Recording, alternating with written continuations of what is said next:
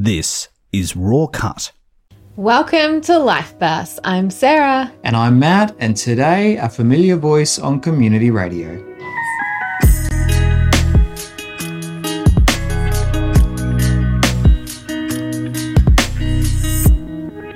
Yes, this is Life Burst. Thanks for joining us today, whether you're listening to us on podcast or video podcast on YouTube, Facebook, or maybe even community radio or television. Today, joining us is a familiar voice on community radio, the one and only Johnny. Thanks for coming in. Hey guys, how you doing? Good, thank you. Let's start at the very beginning of Very beginning, oh, life. wow. Yeah, very beginning It's a of long your way life. away now. Twenty-seven years. It feels like a long way for me, but um, yeah. Well, obviously, like you said, I'm in radio now. But before that, I was the quietest kid going around, hated talking to people, Really? very shy. Wow. Okay. You wouldn't. This is the first time ever being on. Actually, not the first time being on camera. I was about six years old. I was on a TV show once, Oh, there you go. little segment on a um, Yeah. kids show. It was cool, but uh, what was the kids show? it was called. I think it was Bookworm from the memory. Oh yes, I remember Bookworm. Yeah, they came to my school and they asked me to, to, uh, to talk about what uh, pets I had and as a kid. I was there for about five minutes talking about quails and all these different pets I had. But um, I only used 10 seconds of it. I ramble on too much. But uh, no, my, obviously, my, um, I come from a background of a very tight knit family, Italian family. So um, growing up as a kid, different childhood to most would normally have, and there's not really any. No one really has a normal childhood. Everyone's different. Once you grow up, you realize that. And um, I grew up um, with two older, bro- three older brothers. One passed away uh, two when I was two years old Right. from leukemia. So growing up as a kid, it was a we grew up very tight, we close with our families. And then my grandmother was in a wheelchair. She had brain tumors, so she was in um my we used to go and visit her every single day for um all my childhood so it was a different type of um life we lived so every day after school three o'clock we'll go there visit him so we're very very much like um like a different set of pa- another set of parents for me as well so um that was very different growing up um and then when I was about 14, both my grandparents passed away within 10 weeks of each other. So that changed everything uh, for me. With uh, it was a hard time to get over, like trying to not not. That was we had lost my brother, so I'd grown up with that. But this was the first one that I actually was could remember. I was 14 years old. It's about 13 years ago now, and um, that kind of changed a lot for me at that at that point because I was still in high school, um, first year of high school, and, then then from there. Um, I was still a very quiet kid at school. Bit of a class clown when I was around people with that I knew and comfortable with. But um, around new people, I would hate going to the shops, hate walking around, hate being myself. And um, but then it kind of uh, then um, well, after leaving school, I decided to let my hair grow, and um, yeah, so it's, you learn different things when things like that happen to you.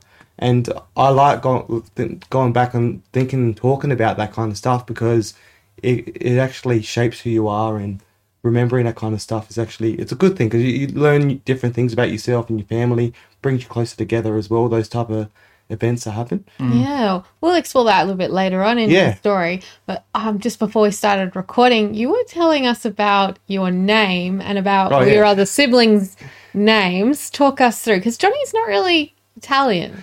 yeah well a lot of people think it's either jonathan or giovanni which is a normal like an italian name Giovanni. giovanni is it's like the italian version of johnny it's not exactly but it is. Um, but for me, I got my brothers are Antonio, Franco, and Rosario, all very Italian names. And uh, for me, when it got to me, they ran out of names to um, people to name me after. Really? Two older brothers named after my grandparents, and their middle names are named after my uncles. what are And their then, middle names? Um, Eug- one of them's Eugenio, and the other one's Eugene. Uh, Gino, sorry. So they've got the um, yeah, so Italian names as well. And then the Rosario was named after my dad. He's the one that uh, passed away sadly when he was uh, five years old.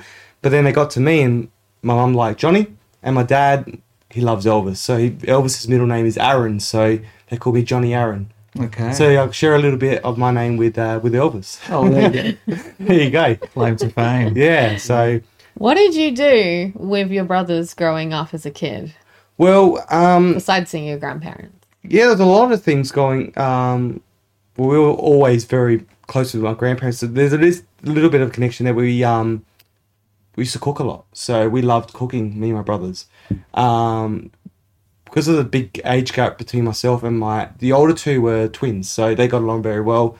Then the uh, one passed away was in between, so he, I had a big age group. So when they were liking going out and playing in sport, I wanted to be inside playing with toys. Then when I got to that stage, they were moved on to PlayStations and stuff like that. So we didn't really. Um, it was a bit of a different one growing up, but um, cooking was the one thing we always loved Brought doing. together. Yeah, and cooking together. good Italian cooking. Could yeah, we we still we still do it to today. We all get together and cook, and I, that's my only thing that I've realised that I switch off with. Everything else I do, I'm, my mind's always ticking and going nuts. But when it comes to cooking, my switch off completely and just enjoy it. It's great. I was actually just cooking before I came here to shoot this as well. Yeah. nice. so what uh, what were some of the things as a kid you were cooking? Uh, were you taught to do that, or is it just something that just naturally was what, Um, what the family did? It was taught. My, um, my grandmother taught. She, was um because she was in a wheelchair so. She used to do all that kind of stuff. Uh, still was able to cook. So we used to cook with her. So some of the favorite things were pizzas, pastas, all different types of stuff like, and even um like pickling vegetables and stuff like. Learning all those type of things it was great. And we still do it today. The traditions of making the sausages and the um the tomato sauce, wine. We still make our wine every uh, every year. So those traditions we still try and keep keep going with our family. It's great. And um, What's the process of making a sausage?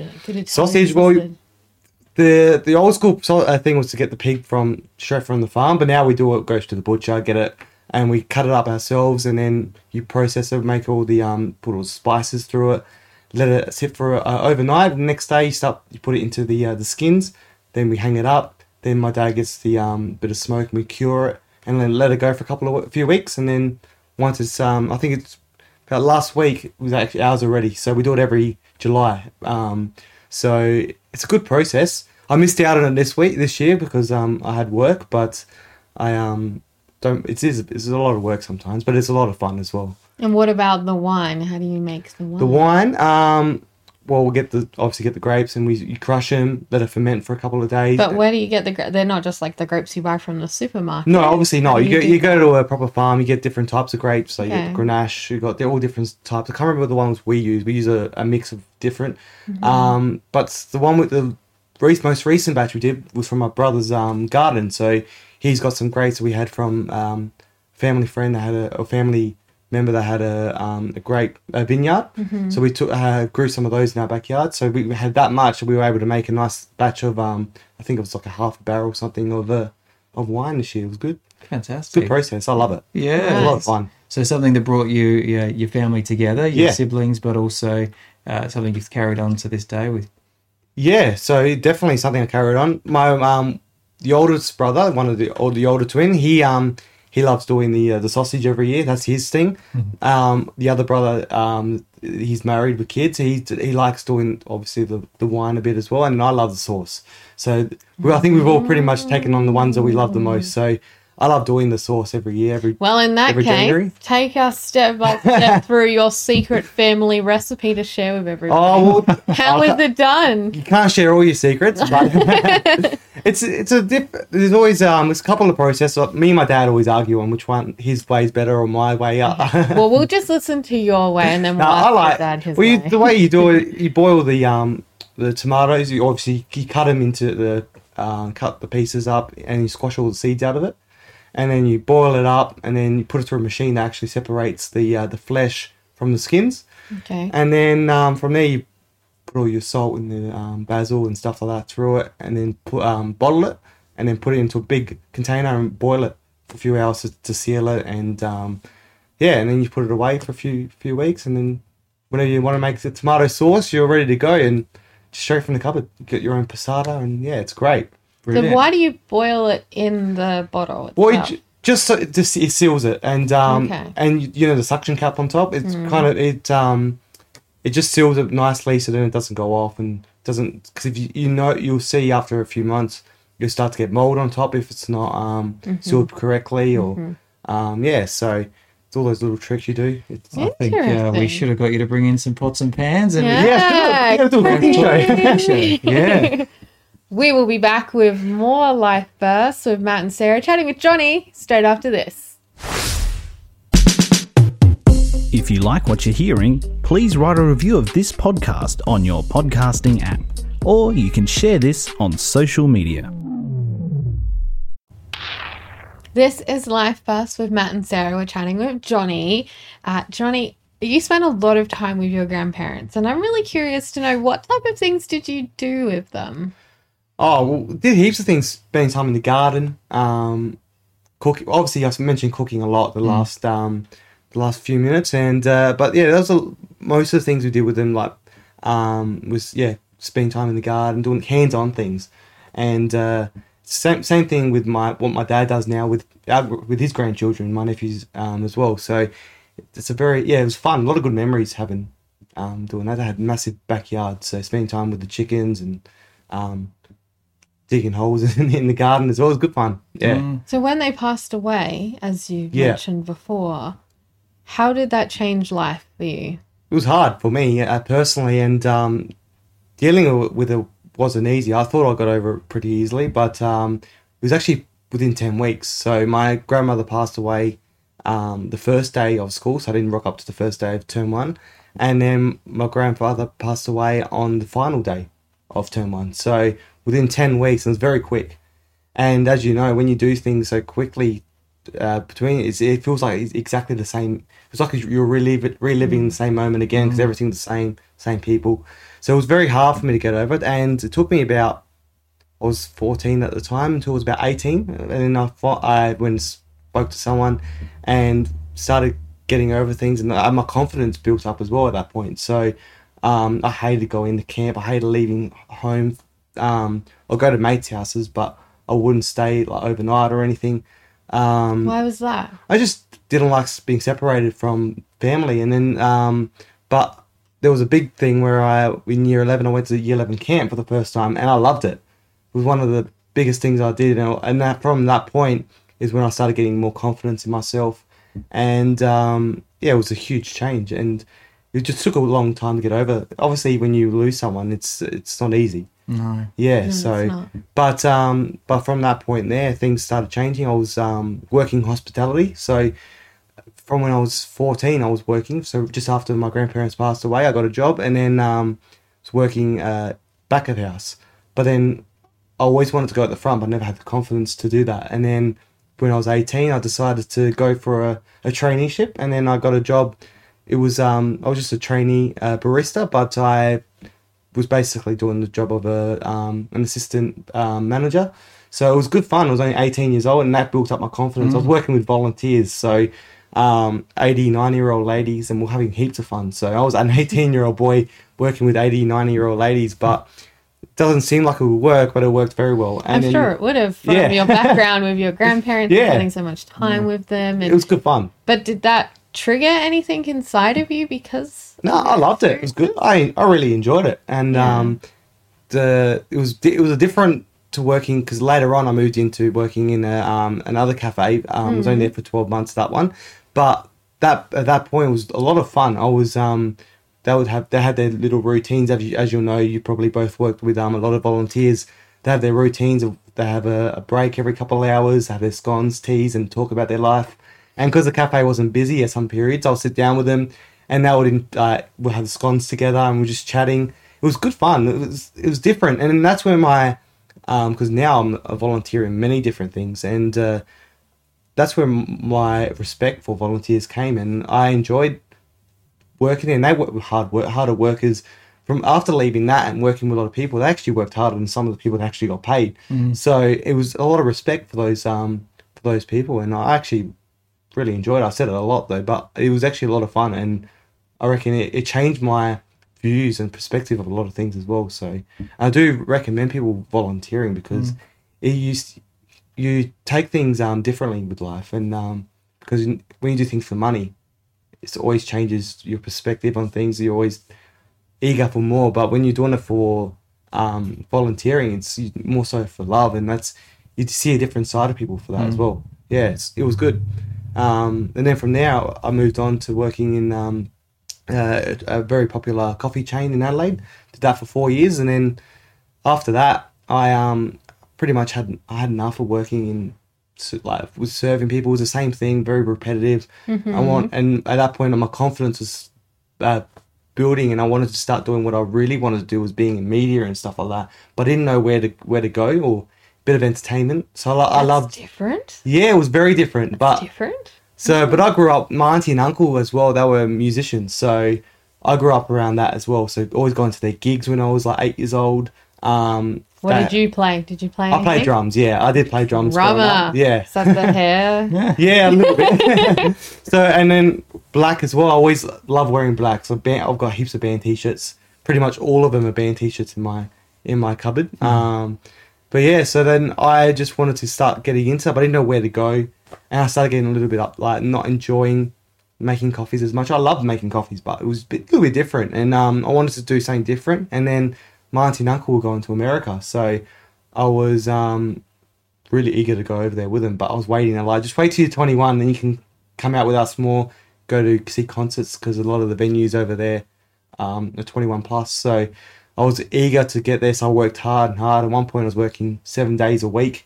So, and from the background of my family is like very hard workers. So, um, for me, I was just very hard hard worker to try and get to where I wanted to get to, and Yeah, okay. be able to go overseas, go to the US, and Mm. have a lot of fun over there, and just experience different things, and hopefully it would help me work out what I wanted to do with um with myself and where to go. Yeah. What did your Yeah. family think of this, considering how tight knit you were? What Yeah. did they think? They were yeah, they were very supportive um to do that. My auntie and uncle was I was gonna go basically fly over by myself. I think yeah, I was gonna fly over by myself, meet up with my auntie and uncle. Um, so they were all supportive about it. Um, and uh, but then my other uncle decided to come with me anyway, so we all flew up. We flew up together.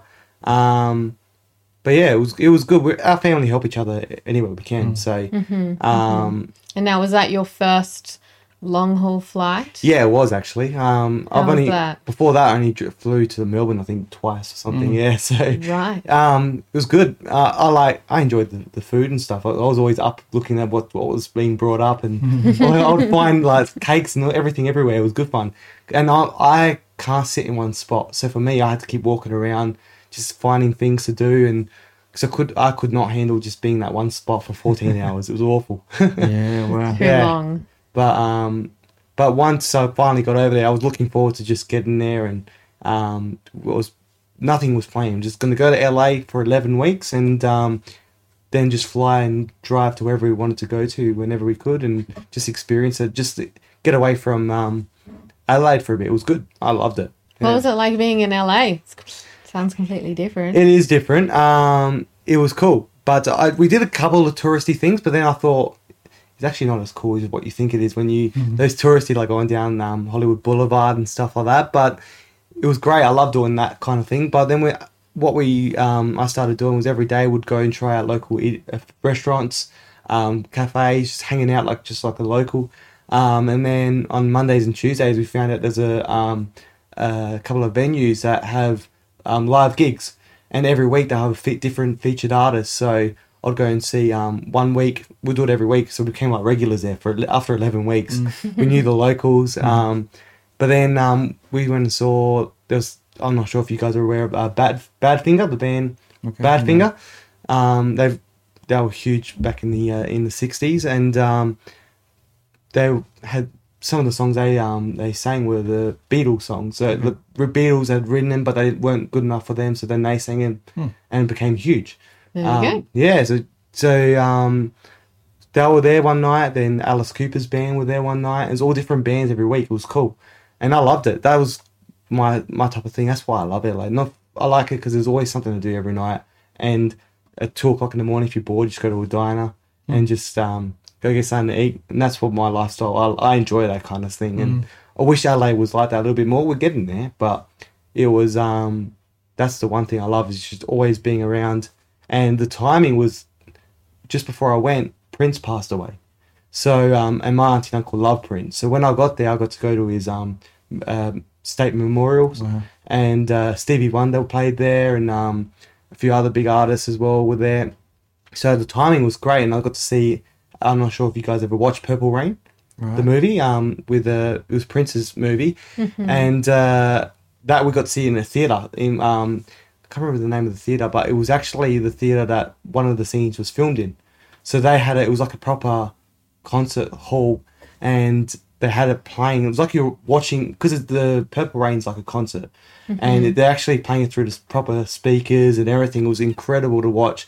And when he comes on stage in the movie, the whole crowd in the actual theater we were at that night was um, went crazy.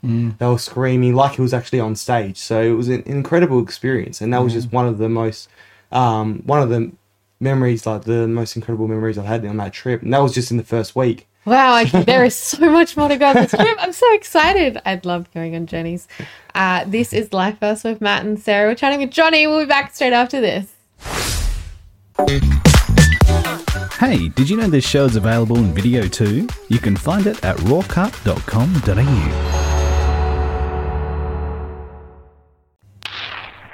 Thanks for joining us on Life Burst with Sarah and Matt. We are chatting to Johnny. Johnny is uh, having a great time in LA and uh, living life. It was good. Um, it was just I just wanted to get away because I've never been away. I was 21 years old. It was it was uh, a lot of fun. Was first time just with my auntie and uncle, so away from my parents, away from my brothers, which was different for me, and it, it was um it changed me a lot as well because seeing life differently. And um, we went, as we was talking earlier, I went to see a lot of bands when we were over there. Um, but then we went to Vegas a couple of times, just a couple of uh, five day trips.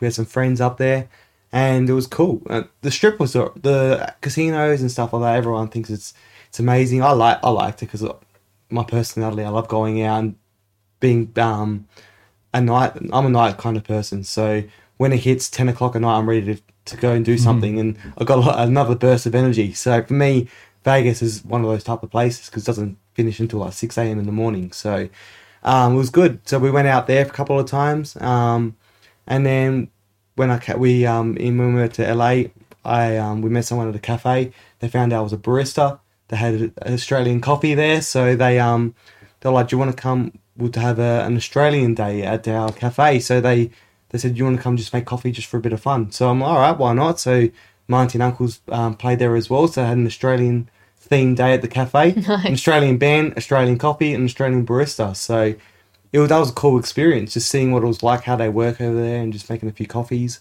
Um, but that was it was all those type of experience I had on that trip was incredible. And then when I came back to Adelaide, I didn't want to go back to work.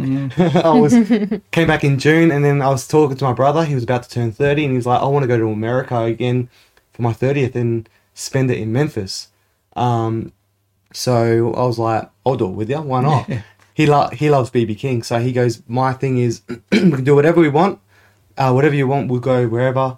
But the main thing is, we're in Memphis on my birthday in Indianola, where BB King was um, born, and uh, that's where he's buried now. So we spent the day there, and then everything else we um we just we booked around those dates. So we went to straight to Memphis. Another eleven weeks we did it in America. so did twenty two weeks within twelve months in uh, the US. Um, but it was a good experience. That one there was crazy because we went to um, Memphis for nine days.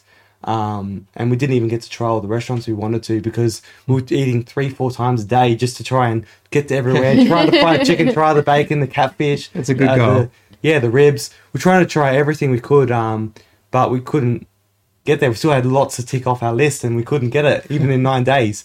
Um, but it was great. We went did that. Then went to um, went to Nashville, New Orleans. We accidentally booked it um, during the Mardi Gras. We had no idea that was on, and that's a different experience altogether. In uh, in New Orleans, um, there's just a massive party. You've got all these different things going, masquerade things, and um, parties in the street. And we didn't realize that we um, were getting woken up about ten o'clock some nights. We could hear people talking out about um, outside our window, and we found out that it was ghost tours.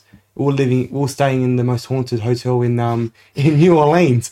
So that was a great experience. and Fun, after that, we, we left the uh, the light on every night. After that, That light- that's it. We're leaving the light on for the next couple of nights.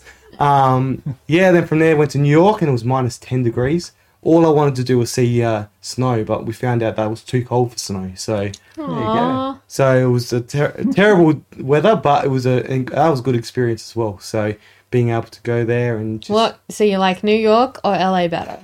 I think New York's LA is is a different one. It's very um very touristy, and it, New York is as well. But the it's a lot more real in New York compared to LA. There's a lot of fake things in it. Like LA is a bit more fake than New York for my, me personally, and uh, I like New York for um. It was really cool.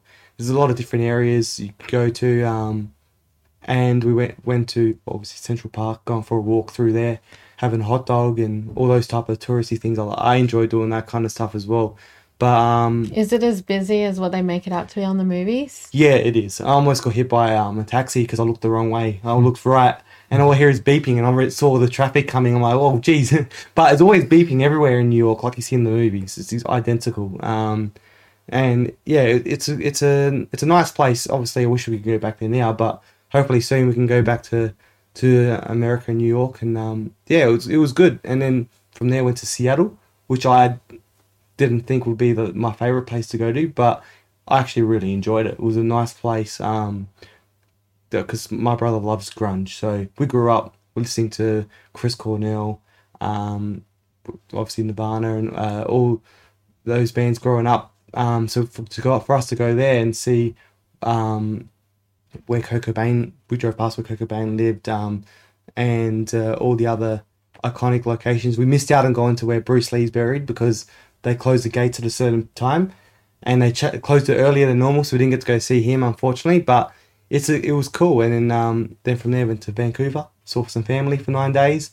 Then went to Vegas, caught up with some friends that we I made from the previous trips I went to, um, and then from there went to um, Disneyland Disneyland for a couple of days. What an amazing trip. That was good, but didn't end there because we thought, well, if we're going to do all that traveling, we need to go and relax at the end of it. So we did another, we did another six or seven days in Hawaii. oh, of course. Right. Yeah. On the way home. That's it. And then we thought, well, we can't come straight back home. We have to kind of ease into coming back home. So we went to Sydney for a couple of days as well, and then we came home and then hit reality. So we wanted to ease into it. So the um, Hawaii was great. I um, got through a couple of my fears over there as well. I'm, I'm scared of water. I can't swim. I swim like a rock straight to the bottom. and um, we uh, did stand up paddleboarding. It Was part of the tourist thing. Um, we, got- we wanted to do, check out all the, the North Shore and all that. And I said, I don't want to do that. I said, I'm happy just to sit out of that. Um, but when they, they kind of convinced me to do it, they said, "You ha- well, you got to do it. Just come do it. Um, we'll put a, you can put a life jacket on." And when I tell people that, they're like, "You're an idiot for putting a life jacket on." But I'm like, I had to. I couldn't. So as soon as I got onto the um, stand-up paddleboard, I started shaking. The nerves came in. I fell off, fell in the water. Even I had the vest on, I was like, couldn't breathe, and I was slapping away. And then um, the guy helped me back on the board. And after that, I kind of got over it, and the whole way through down the river, all the way through to the um the ocean, we were, I was relaxed, did not fall off once. It was one of the best experiences, and you just could switch off. There was like no electronics. It was good. It was just it was a good experience doing that. Isn't stand up paddleboarding hard? It is at the start, but then afterwards, it's it's easy. Um, well, I say it's easy, but it's it's relaxing because you're just standing there on top on the the board. As long as you got a board that's um uh doesn't wobble as much. It's, a couple of them are stable, some of them are not stable. Um, so it depends on how they're weighted. So the one I had was good, and I had the vest on. So if I fell in the water, I was going to be all right. And then um, after that, we went to do um, a snorkeling. So I'll put a vest on for that as well because I can't float. And the instructor took us out into the um, helped me because I couldn't swim far. So he wanted me to see the uh, all the fish, um, tropical fish, and all that. So I went out, did that, and I came back. It was that was good to see. I enjoyed doing that type of stuff. Things I would never think of, and um, yeah. So when I came back to Adelaide, I was a different person. My confidence was better, and um, I had things lined up to do um, radio school. So that was before going to America. I decided I wanted to get uh, into radio. So I thought I'll enroll for radio school. So when I come back, hopefully my confidence will be a bit bit bigger, and I'm ready to go and um, to do that. It was, it was I thought it was a good on flow thing, and it actually worked out really well for me. Um, So can you swim now? no, I can't. With a with a um, with a vest, I'm alright. Yeah. But other than that, Just yeah, kind of paddling along. yeah, I can't. I don't know what it is. I can't get myself to float. Is it just like Yeah. your legs and your arms moving at the same time? Or I don't know what it is. I just I don't think I I don't know what it is. I just think I, I didn't when I didn't learn as a kid, but then I always had that fear of it. And then now when I get in there, I tried once. I was doing it right, but then after a while, I just kick went back to the original Johnny and couldn't couldn't swim again. But I don't know what it is. But yeah, I do like it. I like the water. I love the beach. I'm there every summer. Even now, I still go for walks at the beach. I love it. But for swimming wise, I can't. I can't do it. Yeah, well, there you Yeah. go. Well, Okay. well, we've been traveling with Johnny. and we have very more much of his so. story still to come here on Life Burst with Sarah and Matt. In Australia, juvenile arthritis affects 1 in 1,000 children. It's a silent yet common condition. Kids Arthritis is here to help support these children and their families. To help them, go to kidsarthritis.org. This has been a RawCut community service announcement. This is Life Burst uh, with Matt and Sarah, and we're chatting with Johnny. Johnny has just come back from another trip to America and all of the amazing experiences that you have had. but you've lined up to go to radio school. Yeah. Tell us about that. Well, yeah, it's um decided I wanted to get into entertainment media somewhere, so I wanted to see how I can get into it and what actually it involves because I had no idea about not as much of an idea about what radio and that is like and I wanted to know what roles there were and what I would what would best suit me because I had no idea. But um, I knew it was something I wanted to get into, and I loved the li- the whole idea of live entertainment. Um, being around it with my auntie and uncle playing in bands and stuff. So I have always wanted to do that. So I thought I'll enroll for it, and I thought it was great to do it when I got back because my I'm gonna be excited from the trip. Um, so it was a good on, on like an on flow effect from that trip. I was on a, like buzzing on a high. Yeah, I was to say, you Yeah. keep on that same level of a high. yeah. I was on a high. So when I came back, I did that, and When I did was you come down? actually not for a very long time. okay. because once I did that, it was that was with Sean Craig Murphy. So it's just, the Australian Radio School is um, a thing that he does on the side of when he's on um, on air on radio in, in Adelaide. He's one of one of the uh, the best known um, announcers in South Australia. So to do the school with him was cool, and you get to meet different people. Um, so when I um, I saw that, I enrolled for it. I was nervous because I was still, even though my I'm used to meeting new people, got over that um th- that fear and stuff, but it was still kind of kicked in again, and it was being able to network with people and meeting new people. That was my goal. I wanted to um start getting into that um habit of meeting new people and just starting starting new conversations and stuff. So it was good. I did that for I think it was 12, 14 weeks, and then once that finished, I decided I want to do more. So he had um, a lot more courses to do, and I it was a little bit expensive for me to do, but I thought, you know what, I saved a lot of money on those trips I did from um, the budget I had. So I thought, you know, I'm gonna just do this, and I'm having a lot of fun. Um, so I did another two or three more courses. So I did four in total.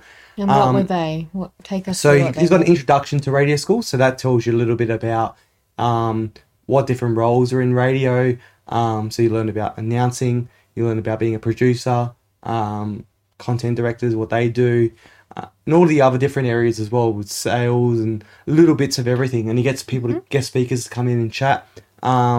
And it's a very cool thing to do, and you get to practice a little bit as well. So we did one thing, we had to write an ad, um, and then another one we had to do like an interview with someone, and then at the end of it you do a demo. Um, so that was cool. And then from there I met someone else that was at um, a community radio station in the Adelaide Hills, uh, Hills Radio. So from there I contacted Hills Radio and I wanted to be involved. Um, actually, took me a little while because it was an hour away. So I thought I don't really want to drive an hour um, every once a week or whatever it is. So I put off for a little bit, and then after a while, there wasn't as many um, opportunities because it all depends. A lot of it, people were wanting to get in radio, so it's very hard to get um, opportunities. But I decided to go for Hills Radio, and then I did got in there and did a music show um, once a week, playing my favorite rock music, and I was just sharing experiences from my trips overseas and um, all that kind of. Uh, what was it like the first time that you went live on radio? Oh, it was terrible. it was not the best. Um, I remember playing a song and then I accidentally, um, so you, I decided to use the CD because I thought it'd be easier than uh, using the uh, the system. Um, but I pressed play on the wrong one, so a different song started, and I forgot to turn the microphone off, and then it was it was crazy, but it was it was good fun, and um, the adrenaline rushing through. It was I enjoy that um, that part of it, and uh, now I'm a lot better than I've been doing it for four, three or four years now. So, but then I moved on to another course um, while doing that, and it was pure announcing. So that was basically just working on your announcing skills and um, different forms of it, doing solo, doing it with someone, um, and then also um, did a masterclass. So got to work with some. You, Sean would chuck you in a group with two other people you don't really know that well, and you got four weeks to produce a breakfast show. So it's a bit like a. I love games and I'm very competitive. So for me, it was I treated it like that, and it was um pretty cool. I got to um be in a group with someone that um she's a, a wife of an ex footballer, so that was really cool. And then she wanted to just get into radio as well. And uh, another girl that's now um, works in commercial radio in a breakfast time slot. She was also in my group, so was, you get to work with different people that um, that end up going on to like big things. It's, it's cool. You meet a lot of people at the beginning stages where you are. And that's the one thing I loved about radio school. And um, and to this day, I still keep in contact with Sean and still catch up. And um, he and then actually it turned out he uh, introduced me to someone um, at um, Triple M where he was working in promotions, and I got a job um, on the street team there. So um, that was during that period as well. So my high just kept on going up and up. So I finished the courses in November, and then in December I started my first shift there. So it just kept on flowing. Um, and then within six to seven months, I got a job in the office. So, and then between that, I was at Hills Radio and I got started a sports show there as well. Um, and then I also started commentating soccer at uh, Hills Radio. So my busy schedule, and I was um, emceeing the LA Giants or Adelaide Bite Baseball Club at that point. They were called. Um, yeah, so it was really cool. And then so there's a lot going on for me, and I'm There still is a lot. There and I was so yeah, much. and I was juggling that between working at Cibo as well, um, uh, working in the cafe. So it was just a lot going on. So I'd wake up early, start at six o'clock at the cafe, then I'd um, drive up to. Um, some days I'll do six till six, and then uh, Mondays and Tuesdays I'll have the radio, the radio school. Then I was doing um, driving up to Hills Radio for an hour. In between all that, so I was having naps in my car sometimes Yeah. just to to give me give me some energy to get up there. So um, it was really cool. And then I got a job in the office um, at Triple M doing promotions. I was coordinator. Um, it was different to what I wanted to do because I wanted to be more on, on air producing. So I did that for a couple of years, and um, but I also got to get hands-on experience doing producing as well. So that was cool. Um, doing that kind of stuff as well. So, um, yeah, so I produced some sports shows there as well. Some, um, and then just recently I decided because I was loving doing this, um, all the sports stuff at um, Hills Radio. So I do my sports show every week there, and I also do soccer commentary as well. So I, I kicked that off um, at Hills Radio because I've always wanted to commentate soccer, and there wasn't as many opportunities out there in Adelaide as there might be in Sydney and Melbourne because we're a little bit behind with the live streaming and stuff here in Adelaide. So it's getting there now, but at that point it was still not as many opportunities. So um, I wanted to um, do it, so I spoke to um, Chris, the general manager, and I said I want to start doing commentating. So we got one date available, and I said let's do this one date. And I spoke to the local clubs, got them on board, and um, I pretty much I didn't know as much about commentating back then, but I just wanted to give it a go. And I couldn't find anyone to commentate with me, so I had to drag people that had no idea about soccer with me. Right. Just I need someone to talk to. Yeah. As long as we just talk about the game for ninety minutes, that's that's all. Um, that's all right. I'm I'm happy to get by with that.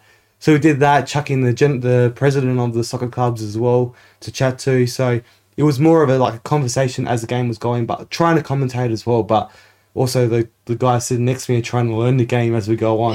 so I'm trying to teach them the game, talk about the game, commentate. So it was a little bit different at the start, and then um, as the time went on, I met more people, and we got um, a couple of other commentators on board. So um, now I've got a whole team of commentators. So I've got about four, about four or five people that can commentate, and we rotate. So I'm always the main one doing it every week.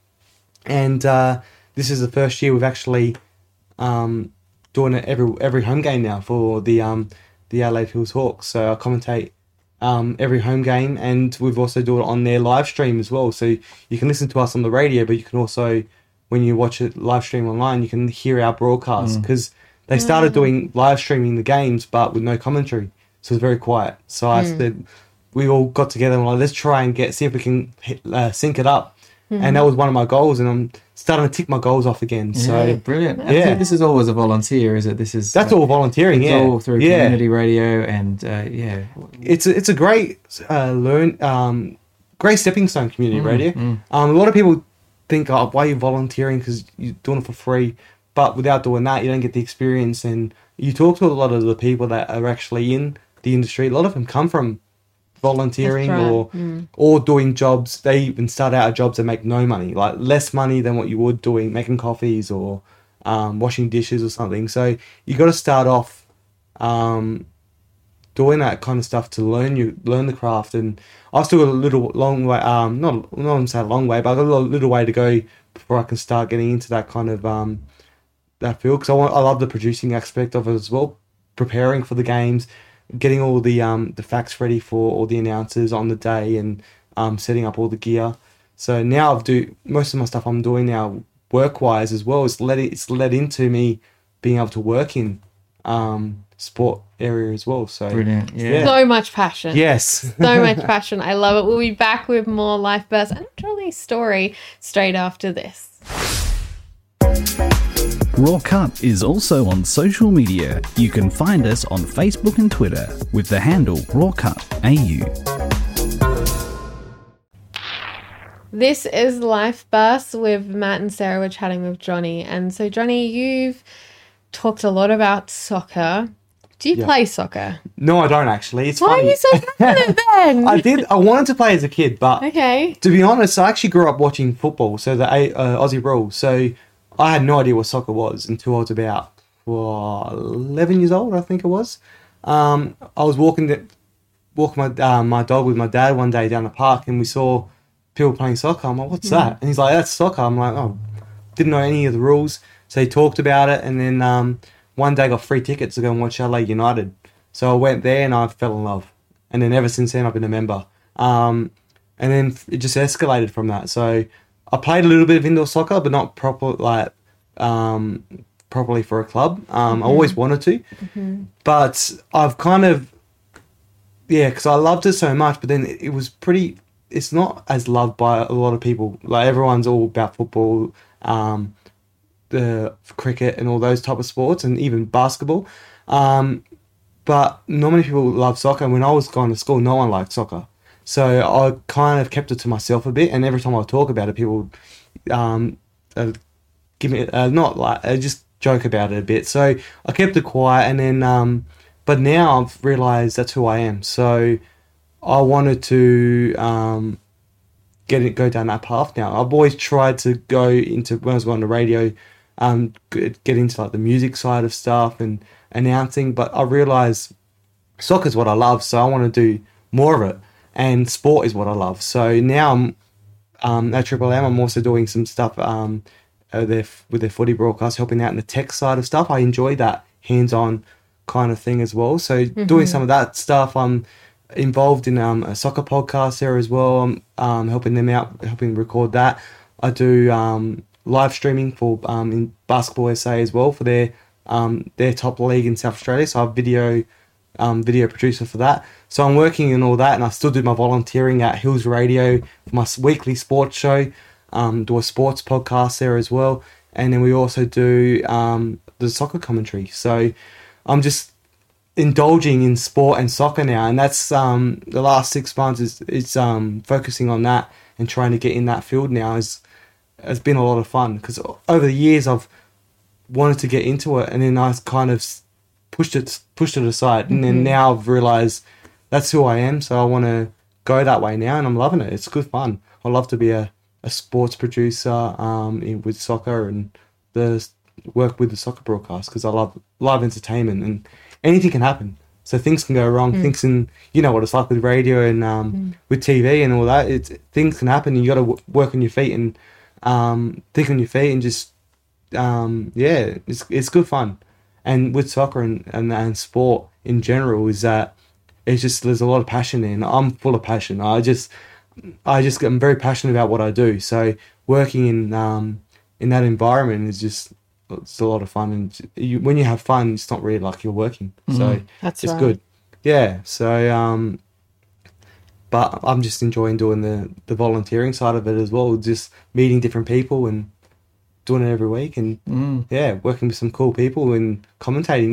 I'm met some. I'm talking with uh, like people in their fifties and stuff, and then some of my commentators. And normally, people that big age gap, you wouldn't um, normally see those type of people getting along really well. But it's just, it's it's cool, and I that's the one thing I enjoy about radio and media and stuff like that is um, different people and everyone everyone's very different in uh, in the entertainment and media industry, and it's, it's, it's never dull. So Mm. that's a it's a, a good thing about it. Mm, yeah. So You can see how all your skills from being surrounded by your grandparents a Yeah. lot to then volunteering, well, working with all those volunteers that Mm. were older in the cafe and how it's kind of all coming together. yeah, it is sort of yeah. So now because volunteers are some of the most passionate people because they wouldn't do it if they um they weren't passionate about it. So um so I've seen that through obviously working with the, those ladies in their 80s and 90s and if they can do it in that that age and then I can do it at 27 so um so that's why I'm just doing as much as I can now because it's a lot of fun. And I, I think I will probably I reckon when I'm retired and in my 60s or 70s I'll ever make it that that far I'll I would always want to be volunteering and doing something like that even the soccer commentary or whatever it is but still keep your um keep a part of that. So it's it's a lot of fun. And i think if you do stuff like that it just keeps everything real. Um because there was a period where i slowed down on that area and started letting go of some of that volunteering. And it wasn't things was not the same anymore. So i now i've gone back and started doing more of that. And i've just noticed a big difference in my confidence and um yeah in in a lot of different areas. So it's yeah it's a lot of fun doing It'd be so refreshing to people who are listening who might be very passionate about volunteering, seeing a young person that is also super passionate about volunteering. What would you say to those people? It's not a final question, but what would you say Yep. to those people who are like on the edge of should I volunteer? Should I not volunteer? Yeah. What- I'd what would you definitely say, yeah, definitely volunteer. Um, Whatever you want to get into, just look look out for it. And if there's not an opportunity there, do try and make one. Um, like I did with the soccer. So I had Hills Radio there that I was able to do a sports show, uh, sorry, a music show, but that turned into the sports show. What I really wanted to do. So just create the opportunity and just go and volunteer. Um, I volunteer at the um, Hills Radio doing two, three different things there, and then also I volunteer at the LA Giants um, during the summer, just in all different areas there. So it's it's a lot of fun, and um, yeah, it gives you a lot of energy and meeting a lot of different people as well is always fun. Yeah, so I recommend definitely just getting out there and definitely volunteering wherever you can, whatever it is, if it's that area or go and helping charities or Yeah. um, yeah, so if I wasn't doing this, I probably would do some of the charity stuff as well if I had more time on my hands. Because going to a kitchen and helping cook or whatever, yeah, something like that, it's always rewarding. Um, and radio is actually very rewarding as well because a lot of people use radio if they're lonely or needs a bit of company that, that turn on the radio and listen to that. It's always like a it's like a second friend um, or first. You, it's like a friend having there to listen to the radio. So community radio doing playing your part for the community. So it's it's a lot of fun. Love it. Yeah. Now it is time for our final question. Yes. The final one minute of our show that we have left.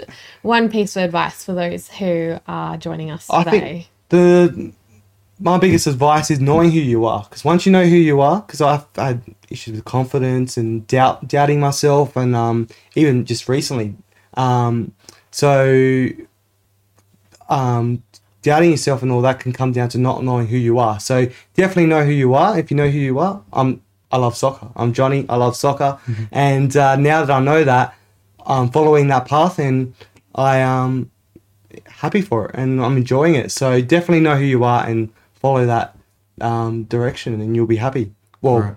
you'll definitely uh, enjoy what you're doing. Yeah. Well, Johnny, who loves soccer, thank you. so much. Thank you, thank you for being with us today, sharing your uh, journey, your travels, and uh, and the wisdom you learned Yeah. along the way. Really appreciate Thanks it. Thanks for having me. It's different being in front of a camera, not behind the mic. I know it is. You've done well. uh, this has been Life Burst. Uh, you can catch up with us wherever you get your podcasts from and on Facebook and YouTube, community radio, and television as well. I'm Sarah. And I'm Matt. Thanks again for joining us. Life Bursts is hosted by Matthew Karat and Sarah Freeman, with production by Reese Jarrett and Kay Hoshraw Ozadigan. For more episodes of Life Bursts, go to rawcut.com.au. This is a RawCut production.